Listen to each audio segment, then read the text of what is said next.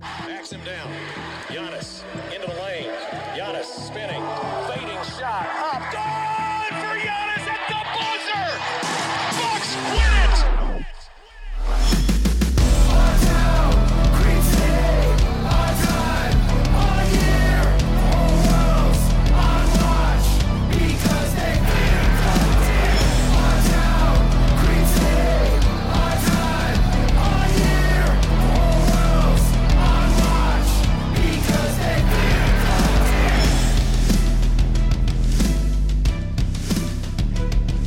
Welcome to Locked on Bucks. I'm your host, Kane Pittman, here alongside the host of the Bucks Radio Network and Courtside Live and regular co host with me on Locked on Bucks. It's Justin Garcia. And I thought you were the perfect man to bring back on the show today, Justin, because I know uh, prior to the first Boston Celtics game, we were talking about trade deadline day. And I think overall, even when we chatted with uh, Frank Madden on this show as well, we suspected it was going to be a pretty quiet day for the Bucks. That ultimately was the case. Uh, before we go through all these deals that went down today and how it implicates the Bucks, uh, Milwaukee do play Boston again on Friday night, so it's going to be a 6:30 tip again for that game. And there is just a little bit of an update as far as the availabilities for the Bucks in this one. Bryn Forbes missed yesterday's game with a right toe sprain. He is listed as probable. Giannis is not on the injury report at all, which is fantastic news.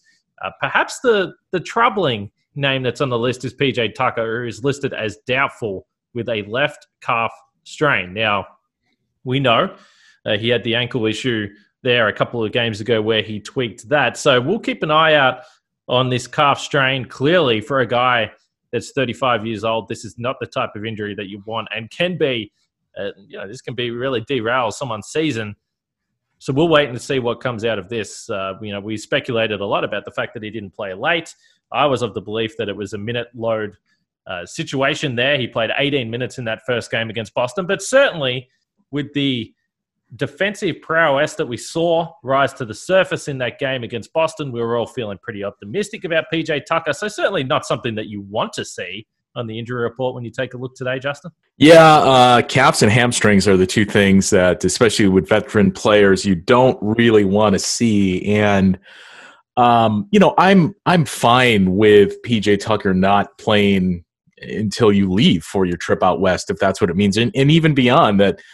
As we've said for the last, you know, for the entire season, but since that move was made too, everything that the Bucks do is going to be done to help them out in uh, well, what now this year, May, June, and hopefully July. So if it means we don't see PJ Tucker for a couple of games, I I'm fine with that. If it means that he is uh, just rehabbing an injury or just continuing to get better behind the scenes. Um, and the Giannis one was most surprising to me because you know we kind of talked about it uh, before, but watching that game, and I know Coach Budenholzer was asked about this, and and I talked about this immediately after uh, Coach's availability and the locker room availability with our friend Eric Nehm as as he was leaving the arena.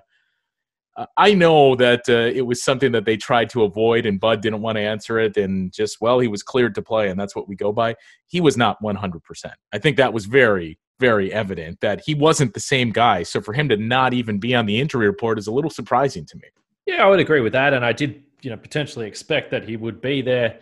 Um, I think that again, it's just probably a further indication that uh, maybe he was feeling a little bit hesitant, and I sort of certainly pointed to the fact that there could be some mental, uh, you know, mental um, concerns, I guess, from Giannis and just that physical ability to go and play with the attack that he plays with, and not think about the fact that he has been a little bit sore in the knee. But uh, again, with a player that important, with the approach that the Bucks have taken this season, I don't really have a concern that they would put him out there in a dangerous position. So I think if he had have again shown up on the injury report, then I, you know, perhaps would have been a little bit concerned. The fact that, well, why didn't you not just rest him in that first game? So the fact he's not there, I think, is a good sign, and we'll see uh, how he looks physically uh, in this second game here. Now, as far as the Celtics go, with the injury report. They did make a trade today, or a couple of moves that were made. So Daniel Theis, the guy that missed the game winner, what a Boston Celtics finale it could have been for Daniel Theis. But the starting center, he's gone.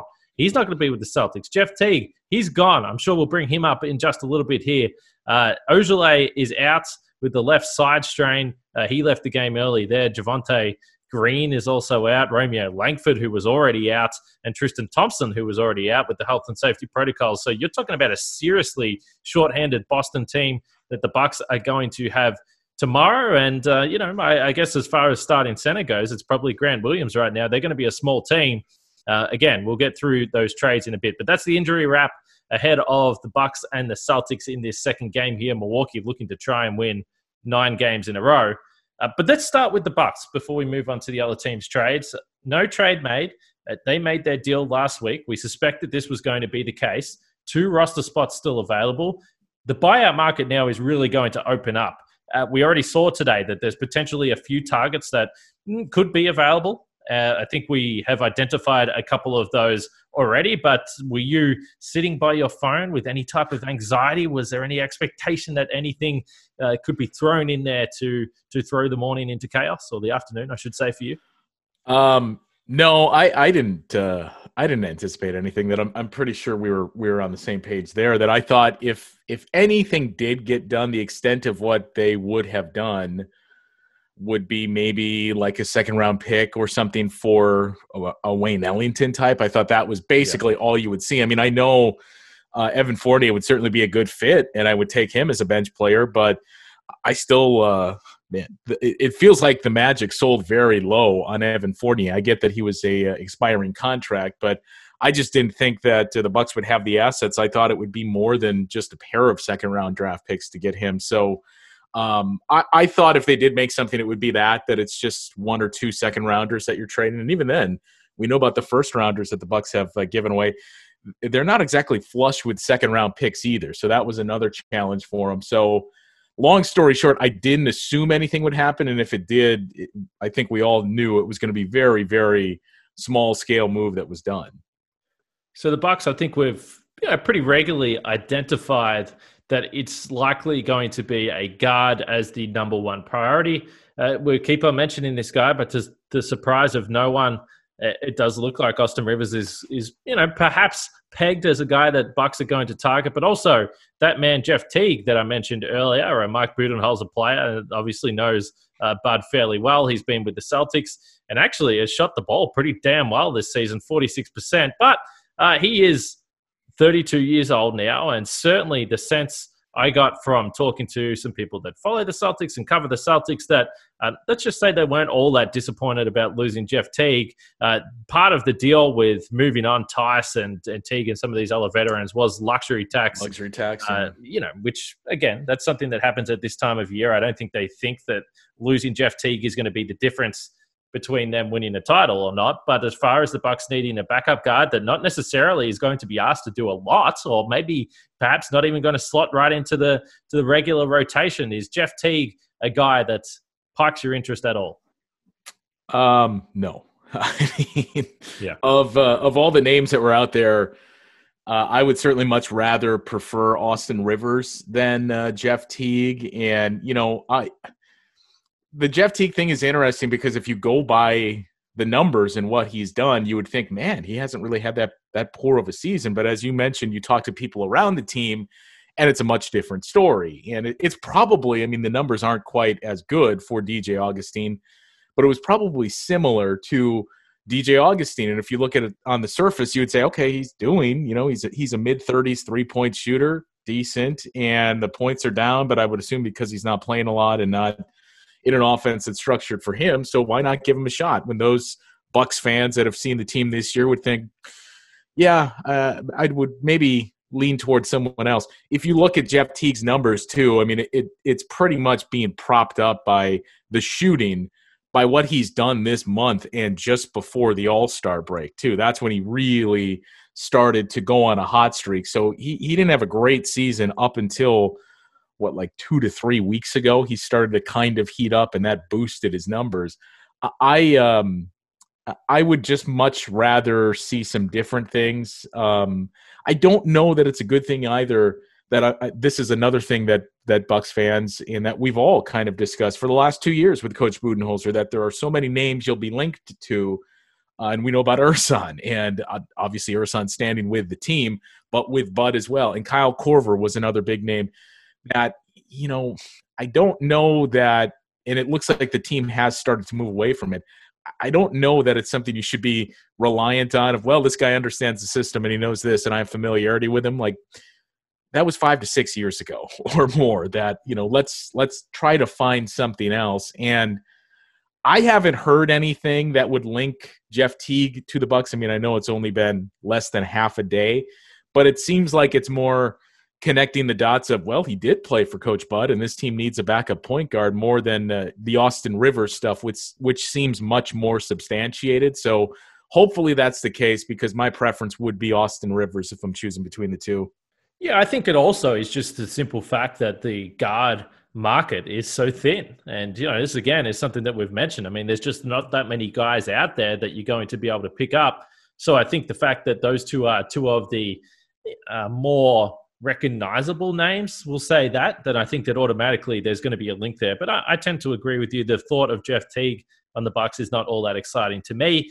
Uh, one other player that is least going to be out there is Avery Bradley, who hasn't played for over a month now. I think he, he also had some calf issues, I believe. I was I was looking into this a couple of weeks back um, with Miami, but he hasn't played since the start of February. Clearly, that deal with the Heat hasn't really worked out. A big part of that it was the injury. Uh, he was moved in the Victor Oladipo deal. We can touch on what that means for Miami a little bit later on. But Avery Bradley uh, you know, obviously with the Lakers last season, I don't think he's going to stay in Houston. Another veteran guy that's at least played in playoff games in his time that might be out there. Again, we keep saying this, but I, I just my expectations are different to perhaps some others in that whatever guy they pick up here or whatever guy comes into the team, I'm not expecting them to walk straight into major minutes or anything uh, in that regard. So I guess that you know, an Avery Bradley, a Jeff Teague, a Austin Rivers. None of them are all that exciting, uh, but they're at least a veteran guy that have that have played in big games. Break glass in case of emergency. Someone gets in foul trouble, they can get you five minutes in a playoff game. I think that's really all we're looking at. Yeah, and I mean Avery Bradley, and that's one that I, uh, you know, didn't really consider either until um, later this afternoon. But Avery Bradley to me would would make a lot of sense too, in that assuming he is healthy or you feel like we're able to get him back to full health because I think he's he's only played in like 10 or so games this season. But I mean his shooting splits are right in line with what he's done throughout his career. So it's a matter of making sure he's healthy. But that was a guy that you know was certainly on a wish list for most uh, around the team and most fans in the offseason too of well let's see what the going rate is for Avery Bradley and uh, what would it cost to get him and, and seeing him go to Miami was disappointing at the time so plus him coming to the Bucks. I mean, as you said, let's also be realistic with our expectations of what you're asking of these guys. That any new acquisition, PJ Tucker was going to be the guy that was going to get the most minutes, and even then, I mean, what we assume it's going to be dependent on you know situation and, and team that they're playing, but 20, 20 to five minutes or so that he's playing in the postseason, and Avery Bradley isn't going to play that much, or whoever it is they bring in in the backcourt isn't going to be playing that much. So he would essentially be taking over the minutes for Sam Merrill, where towards the stretch drive to the playoffs, and if you do go through some more stretches like this where you're short in the backcourt, then yeah, you would play him a little bit more. But it's just another security blanket where you have a guy that has the two way ability that Avery Bradley has that you can throw out there in some moments. All right, we'll continue this conversation uh, in a little bit. I do want to mention an old friend of ours, Jabari Parker, but before that, I want to talk about betonline.ag, which is the fastest and easiest way to bet on all your sports action. Football might be over, but the NBA, college basketball, and NHL are in full swing. I was taking a look at this this morning. I believe after the deadline, not much has changed with the top, top, top contenders. The Bucks are still second favorite in the East uh, behind Brooklyn, around fourth favorite for the title overall there. So uh, they're still one of the fancies as far as the betting odd goes, but you can get real up, updated odds and props on almost anything you can imagine. Bet Online has you covered for the news, scores, and odds. It's the best way to place your bets, and it's free to sign up. Head to the website or use your mobile device to sign up today and receive your 50% welcome bonus on your first deposit. Just use the promo code LOCKED ON. That's Bet Online, your online sportsbook expert. Get all the sports news you need in under 20 minutes with the Locked On Today podcast. Host Peter Bukowski updates you on the latest news in every major sport with the help of our local experts. Follow the Locked On Today podcast wherever you get your podcasts. Now, uh, I did tease that I was going to bring up Jabari Parker, and uh, this is more of a this is more of a sad story. I, I honestly feel Jabari looks like he's going to get waived by the Sacramento Kings, and I know still to this point, I mean, he's been with the Kings for a year now, really since last year's trade deadline, but it can still be surprising when you hear his name associated with the Kings. He really has not played at all. But I did see some suggestion out there on Twitter tonight that this might be the end for Jabari Parker, and I got to tell you, I find that I find that very sad, and I, I know that some Bucks fans might not worry too much or they might not think about this too much. But I do always, when I think about Jabari Parker, I, I think of two things. I think of draft night when the feeling from within the Bucks, the feeling from the a large part of the fan base, depending on what you thought about that draft, Jabari Parker was the big hope for this team. They'd come off 15 win seasons, and this was the prize. This was the prize. You get Jabari Parker, a guy that looked like a surefire lock to be a 20 to 25 point per game scorer for the next decade for your franchise, and you get to pair him next to this shining light in Giannis that we had no idea what he was going to become, but he was an incredibly exciting prospect. And for him to go down uh, just 25 games into his rookie season, tear his ACL, come back, tear it again, it, it was difficult to watch. And and I know that you know as far as the situation ended in Milwaukee, it wasn't what a lot of people expected. It wasn't what anyone really wanted, but it wasn't what he wanted either. And I think that for a guy that came in as such a blue chip prospect that was going to be such a star in the league, an all star caliber player, it's a shame. It's a real shame to see the way that this has panned out because uh, he was a guy that uh, I know myself, I was tremendously excited to see him up close and and the way he was able to score and his athleticism and the way he could dunk and he had the jump shot. He was he looked like the full offensive package. And you know, I, I hope somehow there's some future for him in the league and he can latch on to another team, but it's not looking great. Yeah, he was. Um, I was going to say supposed to be what Giannis is, but mm. it wasn't quite to that level. That I don't think we anticipated Jabari Parker was right. going to become the MVP. But he was supposed to be the star and Giannis was going to be his running mate. And I mean, we saw that as well with the initial contracts that were doled out and and Giannis taking less money on that first extension that he signed just so the team could re-sign Jabari Parker. Um, it's it's just unfortunate because you know I'm with you. Where look, this is maybe one of the very few things in hindsight I was right on. I really wanted the Bucks to take Joel Embiid, and I was in on him all throughout that collegiate season, and just figured a team in the position that the Bucks are in, why not just roll the dice on this guy getting through those injury issues, staying healthy, and based off the very very limited things we saw from him at Kansas and the skill set. This guy could be something special, or who knows? He could be just a walking injury problem. But then, you know, as you saw Jabari go through the workouts, and it was clear Jabari Parker wanted to come to Milwaukee. And I think that was another thing that really sold them on him. And you saw the flashes early on, and then ultimately, you know, I'll never forget watching that game prior to my time working on the broadcast, but watching that game in Phoenix where he suffered the first yeah. ACL injury. And it was just gutting to see it. And, and then for it to happen again, too, was the ultimate deflating um, feeling. And, and it just feels like the unfortunate thing for Jabari Parker is, you know, I saw the same things as well, and, and it's hard to dispute that this might be the end of the line for him in the NBA. And I guess it's just a matter of coming into the league at the wrong time. That, you know, if Jabari Parker was in the NBA 15 years, 10 years even prior, he probably sticks around and you know, is maybe going through a, I guess, poor man's version type career of Carmelo Anthony, where he would still continue to get um, short term deals with teams just to come in and be a scorer that lives in the mid range and, and take shots from that area on the floor. But as we've seen the game continue to evolve, and some of the things that Jabari did really well collegiately and coming up into the NBA, are just not what the, the league values anymore. That that really really has hampered Jabari and his chances of sticking around. And look, we've seen him and we saw it firsthand, especially that last year in Milwaukee.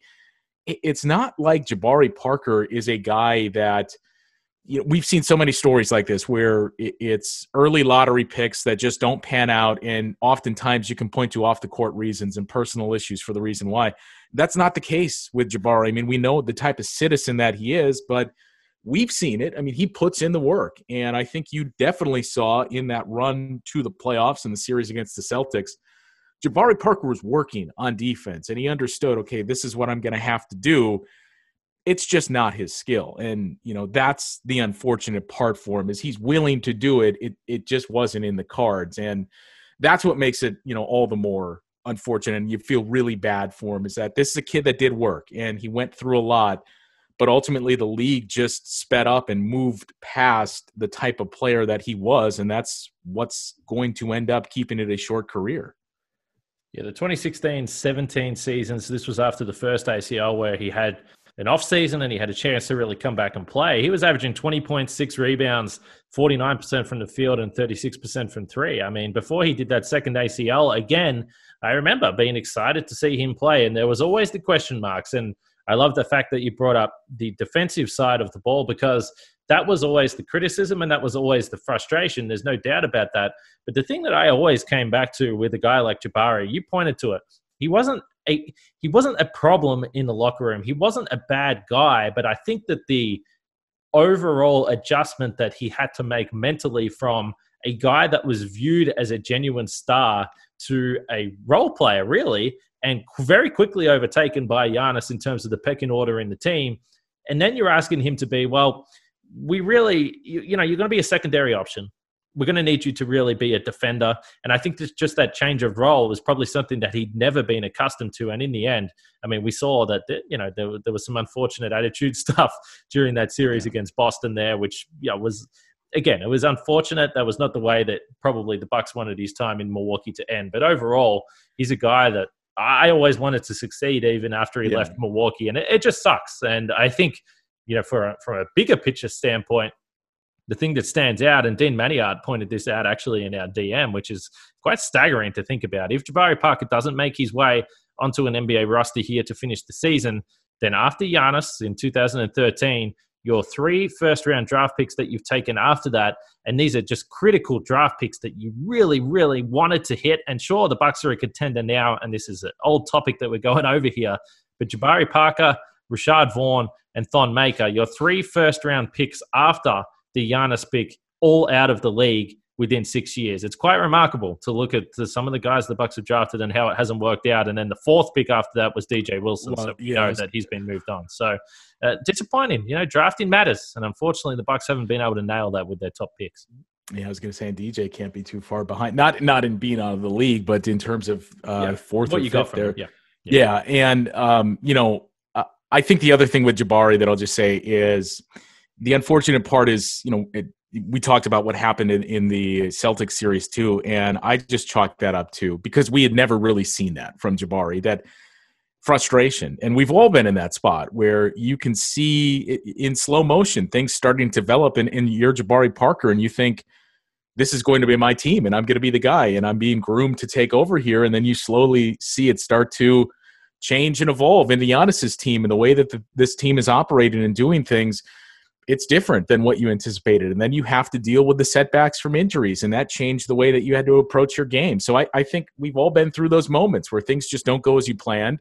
And it, it's frustration. And I think that's what seeped out towards the end of his time in Milwaukee and, you know, defensively too. It's just the unfortunate thing is as you as we watched him, you knew he just didn't have the the defensive IQ he didn't he didn't understand the second and third move after the reactionary moves and, and didn't know okay if i'm here that means my teammate is going to be here and they're going to be looking to move the ball over here. He gave effort on defense. He just didn't have that cerebral portion of it where it wasn't intuitive for him and i think that's what ultimately hurt him. But you know i could point to numerous examples and i'm sure you experienced it as well of my time in the locker room prior to doing the post game show where Jabari Parker was so unique in just the way that he interacted with people and the time that he was willing to devote to people, where I could count numerous occasions where uh, we would go into the locker room after a game and John Henson was the guy that would talk the most way back when, where John Henson would have the biggest crowd, and you would see crowds around other guys when Giannis was just starting to come up as well, and uh, Greg Monroe and Jabari Parker would come back in the cramped Bradley Center rock, locker room after showering and changing. And knowing I should probably speak, wait at his locker room, wait at his locker as there's a crowd of people around John Henson or whoever it is, Jason Terry, and just wait for them to finish and then say, okay, I'm available. Now you guys can ask your questions rather than sneaking out of the locker room as most yeah. guys will often do. And there was numerous examples as well where I would see reporters go up and ask if they could get a word and Jabari's changing and just say, well, give me a little bit of time here. And then you just move on to somebody else. And Jabari would do the same thing and go back to his locker, sit and wait for that player to finish, and then approach the reporter and say, okay, did you still need something from me? Where it may seem small, but I mean, it's just stuff that not every player does, where Jabari was a guy you wanted to root for. So it's just unfortunate to see what's happening. Well, there's two roster spots, so the Bucks can sign Austin Rivers and Jabari. They can sign him up and he probably won't play, and he can be a part of the parade. Maybe that's the uh, the future for Jabari Parker in the next few months here. But we'll see what happens with him. Uh, again, we'll get onto the other trades from around the league, including the non. The, the biggest story of the day, the non Kyle Lowry trade, one that we speculated on quite a bit. But first, I want to talk about Built Bar Madness. Uh, you'll be very, very happy to know, Justin, that Cookies and Cream took down Coconut Almond. So, Cookies and Cream is the first bar through to the flavorful four. And now we're moving on to mint brownie versus coconut marshmallow puff. Now I voted for coconut marshmallow puff, so oh, suck it, Justin. Come on, that, that's that's that's the way we're going here. We're going to get some coconut representatives here in the final four. Uh, but you guys know we've been talking about Built Bar for a long time here. It's the best tasting protein bar on the market. Uh, it's low calorie, low sugar, high protein, high fiber. Uh, I already mentioned today's matchup here, but you can check out the full bracket at builtbar.com or at bar underscore built on Twitter. Just remember to use the promo code LOCKED15 to get 15% off your next order. That is LOCKED15 to get 15% off your next order at builtbar.com and check back to see who won today's matchup and who will become the best tasting protein bar ever.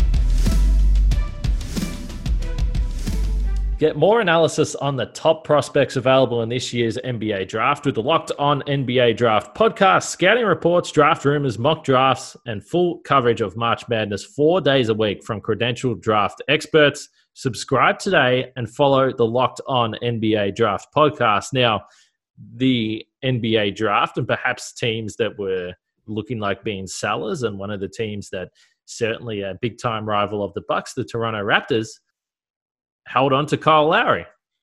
Now, I think that you can look at this a number of ways. We know that the Lakers and the Sixers and Miami were all entangled here in teams that were trying to put something together. Nothing eventuated. I think the fact that the Raptors have kept Kyle Lowry, I, I don't think that they really worry about that. They keep a franchise legend, a guy that everyone loves. I still think that if they can get things together, they're going to be a competitive team down the stretch here that might be able to get into a play-in spot and then become a, you know, a real pain in the ass team in the first round of the postseason. I tweeted that out today, by the way, and Bucks fans really feeling themselves against the Raptors team that just beat you two times like last month ago. But anyway, whatever, we'll see. But Kyle Lowry not going to the Sixers is significant, and we can start there if you like. The one thing that I will say as far as Philadelphia go, and again, totally you know, great move, I think, for the Bucks that Lowry didn't go the Sixers. But if you are looking for a positive for Philadelphia, you look at the fact that they were able to keep Matisse Thybulle, who I know is respected as a defender, but I'm not sure that he's got the, uh, amount of respect he deserves. And with Joel Embiid, who wasn't there last time the Bucks played, and Ben Simmons, it's a fearful three that they were able to throw at you defensively. As far as perimeter moves that they made, they bring in George Hill, who, uh, let's be honest, will probably be a little bit motivated to play against the Bucks if that series eventuates as well. So, how did you see this playing out for the Sixers today? Are they better? Are you relieved that they didn't get Lowry? How did you see this? Well, they're better by adding George Hill. Right. Um, not quite to the level that I think they were hoping to get to, and I am certainly relieved that uh, that Kyle Lowry did not go to Philadelphia. And you know, I wasn't. I think we had talked about. It, I wasn't quite as concerned as I would have been with Philadelphia if he would have gone to Miami, but still, um, you didn't really want to see him go to either spot. That as the day was intensifying, I think as a Bucks fan, you were probably hoping, okay, I, I hope the rumors to LA are are substantial here, and that that's where he ends up going to the Lakers or the Clippers. So for him to stay there, I was definitely happy in one sense. But as you pointed out, and I agree, um, well, now there's a decent chance that the Raptors are going to be the eighth seed or potentially the seventh seed, and who knows, they could get up to six. So it's a team that I you can't rule out playing in the first round. And I understand the nine game losing streak that they were on prior to that win the other night. Uh, but this is a team that you know we've talked about many times, just playing in Tampa and health and safety protocols that they've been hit by a, a number of times this season. That I'm not really sure the 18 and 26 record speaks to who they really are. So if you're asking me who you'd rather play in the first round, anybody that disagrees is crazy. you would rather play, you know, the Knicks or the Charlotte Hornets or the Pacers or the Bulls than you would see a team with Fred Van VanVleet and Kyle Lowry and Pascal Siakam in the first round. So that's the one potential for hiccup that's out there. Um, I was a little surprised they didn't move him, especially when you saw the the moves they were made, the corresponding we assumed moves to clear up more roster spots.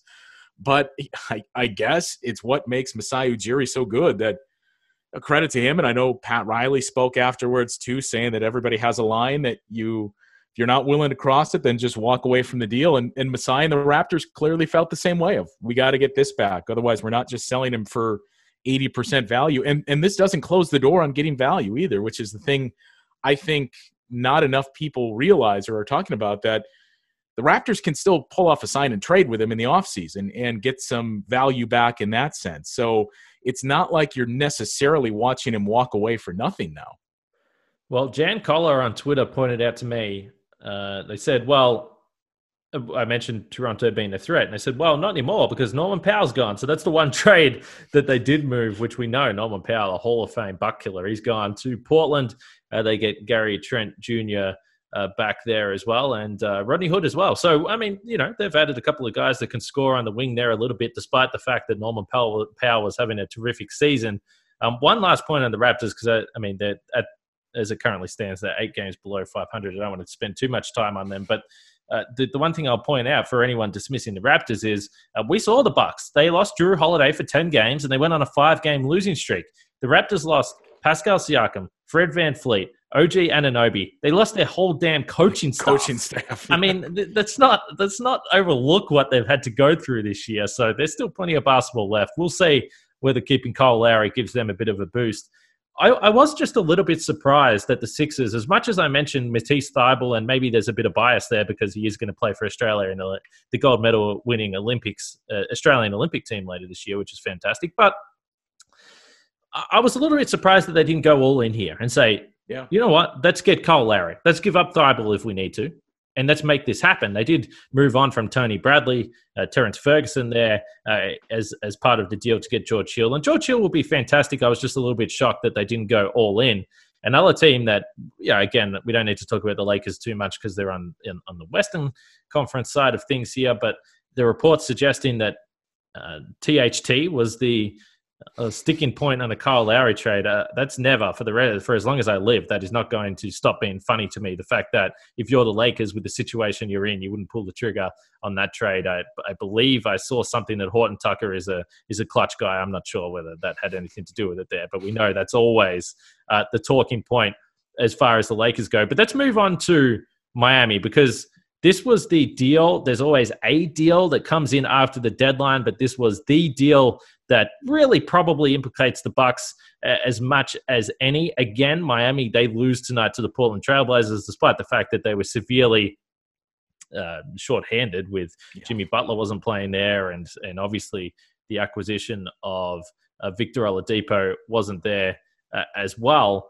But this is, you know, I mean, you can make whatever you want out of this, and you can have your own uh, idea of what uh, Oladipo is going to mean for this Houston, uh, for this Miami team coming in from Houston. But I'll say it again: this guy was playing at a at a pretty high level, and certainly the best we've seen him post injury at the start of the season with uh, Indiana. He clearly wasn't happy with the Rockets. He clearly has wanted to go to Miami for a long, long time. So the fact that he gets there now, we'll see again whether the motivation factor is able to uh, give him a little bit of a boost here. And I think the big thing if you're Miami is they really didn't have to give any of their key pieces away. And that's the huge boost for the Miami Heat. They go into the second half of the season here, not only adding Oladipo, but they've obviously still got Butler and Adebayo. They've still got Goran Dragic. They've still got Tyler Herro, Duncan Robinson, all these players that mean a lot to them in terms of not only the run they had last season, but what they're going to try and replicate this season.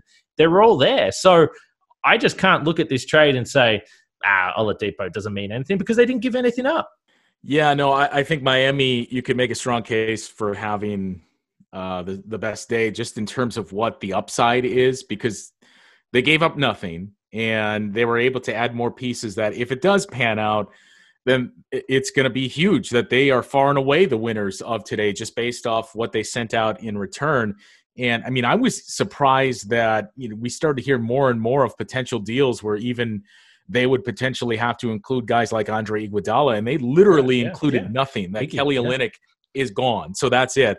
Um, and Nemanja Bjelica, I think, is a really good move for hmm. them. That he's not going to replace the defensive aspect that Jay Crowder brought them last year in terms of the two way play, but he's going to be able to do a lot of that on the offensive end, and he's going to be able to knock down the outside shot, especially within this offense. So that was a really good move made earlier in the day, which again was for virtually nothing. And uh, to to bring in Victor Oladipo. I mean, I don't I don't know where you're at on this. I I think what we've seen from Victor Oladipo the last two years is what he is. Not that he's a bad player, but he's not the All NBA level All Star player that he was that one year in Indiana. That and that, and that's fine with this Miami team. That you just need two way play from him, and you need 12 to 15 points. You're not going to ask him to carry the team. Now, the interesting thing is, it seems like that was the sticking point for Victor Oladipo the last few years. He wanted to be the guy in Indiana. He wanted to get out of Houston, and he certainly wanted to be the number one option. So it's going to be interesting to see if the Heat culture is able to change that. Uh, I'm not sold that it's going to be a huge impact move, but for giving up nothing and the potential of him reaching yeah. that form again, then it's a big move for him. Yeah, I, am not willing to say that this is a again a championship altering move. I don't necessarily feel that, but it's impossible possible for me to sit here and say this is nothing. I think if you're a Heat fan, you're feeling pretty good about that. Uh, as far as the other teams in the East, Chicago made some moves. Uh, they picked up Vucevic. It was a real fire sale with the Orlando Magic. Aaron Gordon went west, which you know is something we probably don't need to discuss too much. He went to Denver, and Evan Fournier, as you mentioned, went to the Boston Celtics. Now Evan Fournier, I saw was a player that there was some interest with Bucks fans. Ah, can you get this guy? Is he acquirable? And certainly the deal with just a couple of second round picks essentially um, probably suggests maybe he was. The one thing I'll point out with Evan Fournier, he is a perennial playoff choker. I mean, his postseason numbers are just absolutely awful. I've got him in front of me here right now. So this is a guy that's averaging 15 points per game on 45% from the field and 37% from three over the course of his entire career. We know he's been a reliable scorer, not a first option, but he's a guy that you can rely on um, to to shoot the ball well, become sort of a secondary, tertiary ball handler as well. He's a fine player. In the postseason, across 14 games, he's averaging 10 points on 35% from the field and 26% from three. We saw him completely disappear after he was a guy that had hurt the Bucks during the regular season last year. So Evan Fournier has done nothing for me to feel like he should be anyone that you should be fearful of of the postseason. We'll wait and see. And one other point I wanted to make uh, about the Miami Heat.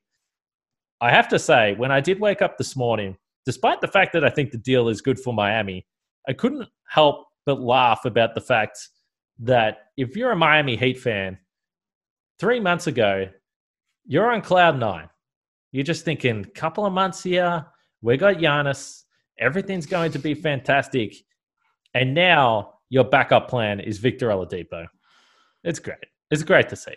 Well, I mean, for for both of those teams, I mean, lesser for Miami because Miami, you know, we've seen Pat Riley's ability to lure free agents when when given the opportunity, and everybody. I mean, Brian Grant has talked about it too. That when you're left alone in a room with Pat Pat Riley, he's the ultimate closer. so you get it there in that aspect of, and especially Miami knowing what the cap situation is. That there's a little bit of hesitation of, well, we're not going to overpay at the trade market when we can just sign this guy. In the case of Kyle Lowry but you're also the the motivation there as well. Then we make sure Philadelphia can't get him and retain him. If you're Philadelphia, I just do not get going all in for Kyle Lowry. I mean, it obviously, in terms of narrative and storyline, makes a whole ton of sense for Kyle Lowry to presumably wind down his career in the same city where he played collegiately and lead that team to a potential championship.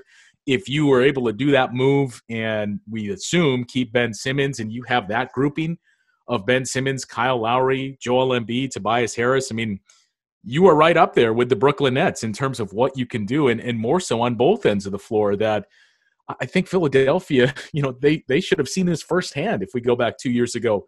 They made similar moves to go all in just in front of the deadline with Tobias Harris and making some other moves that year. And they were four bounces away from playing in overtime with a chance to reach the conference finals. And Toronto did the same thing to bring in Ka- to Kawhi Leonard, and they won the championship. That once you get to that level, you just have to go in, and you know we've seen the Bucks start doing that more and more now, and that's what you have to do. So to me, Philadelphia is the most confounding and the biggest head scratcher where sure you did upgrade and you brought in George Hill, but you get the feeling that you're going to look back on it and say, man, if if we would have gotten Kyle Lowry, we probably would have won that series in the second round or in the conference finals, and then we have a chance to win a championship. I think the big takeaway from the day for mine, and again, I think that the fact that Lowry didn't go to one of those teams is a big win. I think you're feeling really, really good if you're a Bucks fan, considering the other circumstances that could have played out or the other situations where we could have been looking at right now in terms of matchups moving forward.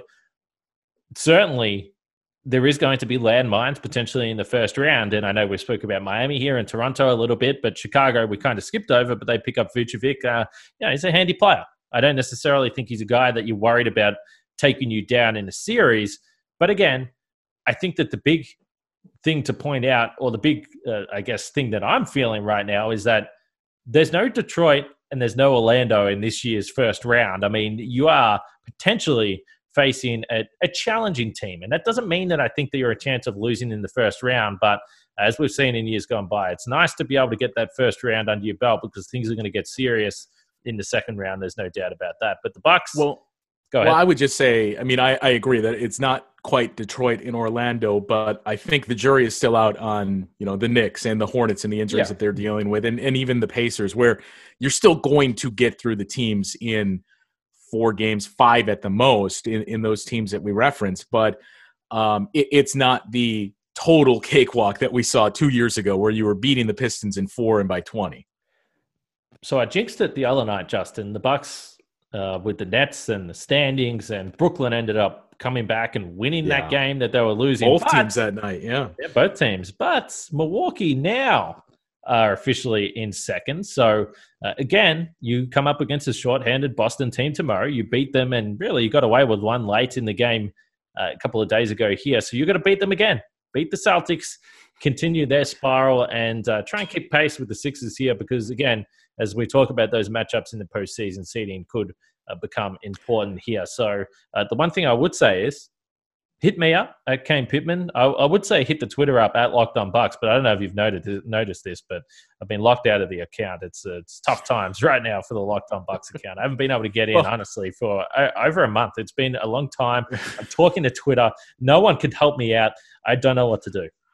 Well, and uh, and real quick too, as we mentioned the Bucks playing the Celtics later yep. tonight. Um, we mentioned the Fournier move, but can you explain that to me?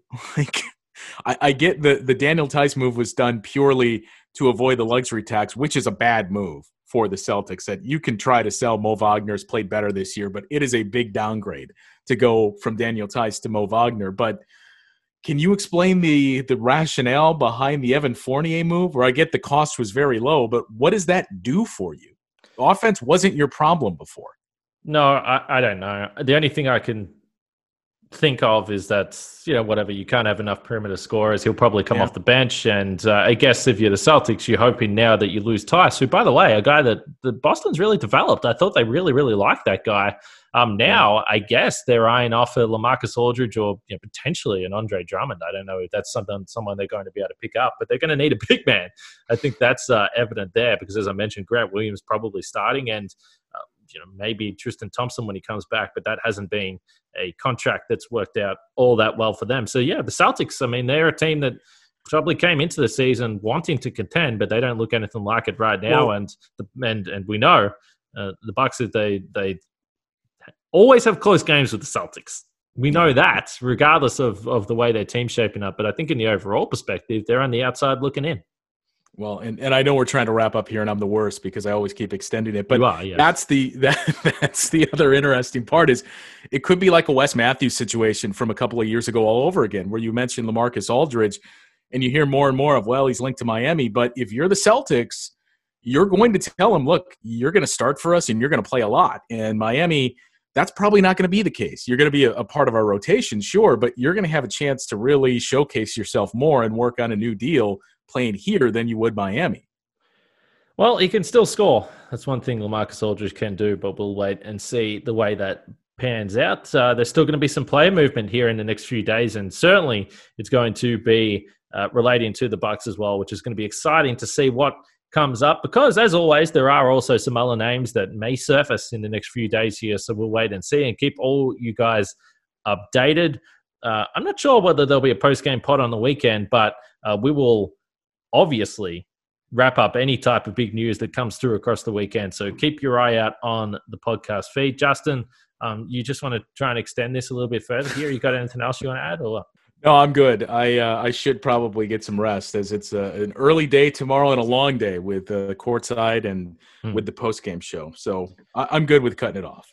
Yep, you enjoy that. I'll be tuning in from over here uh, in Australia as always. And like I said, 6:30 Bucks and Celtics game two of this little mini series here.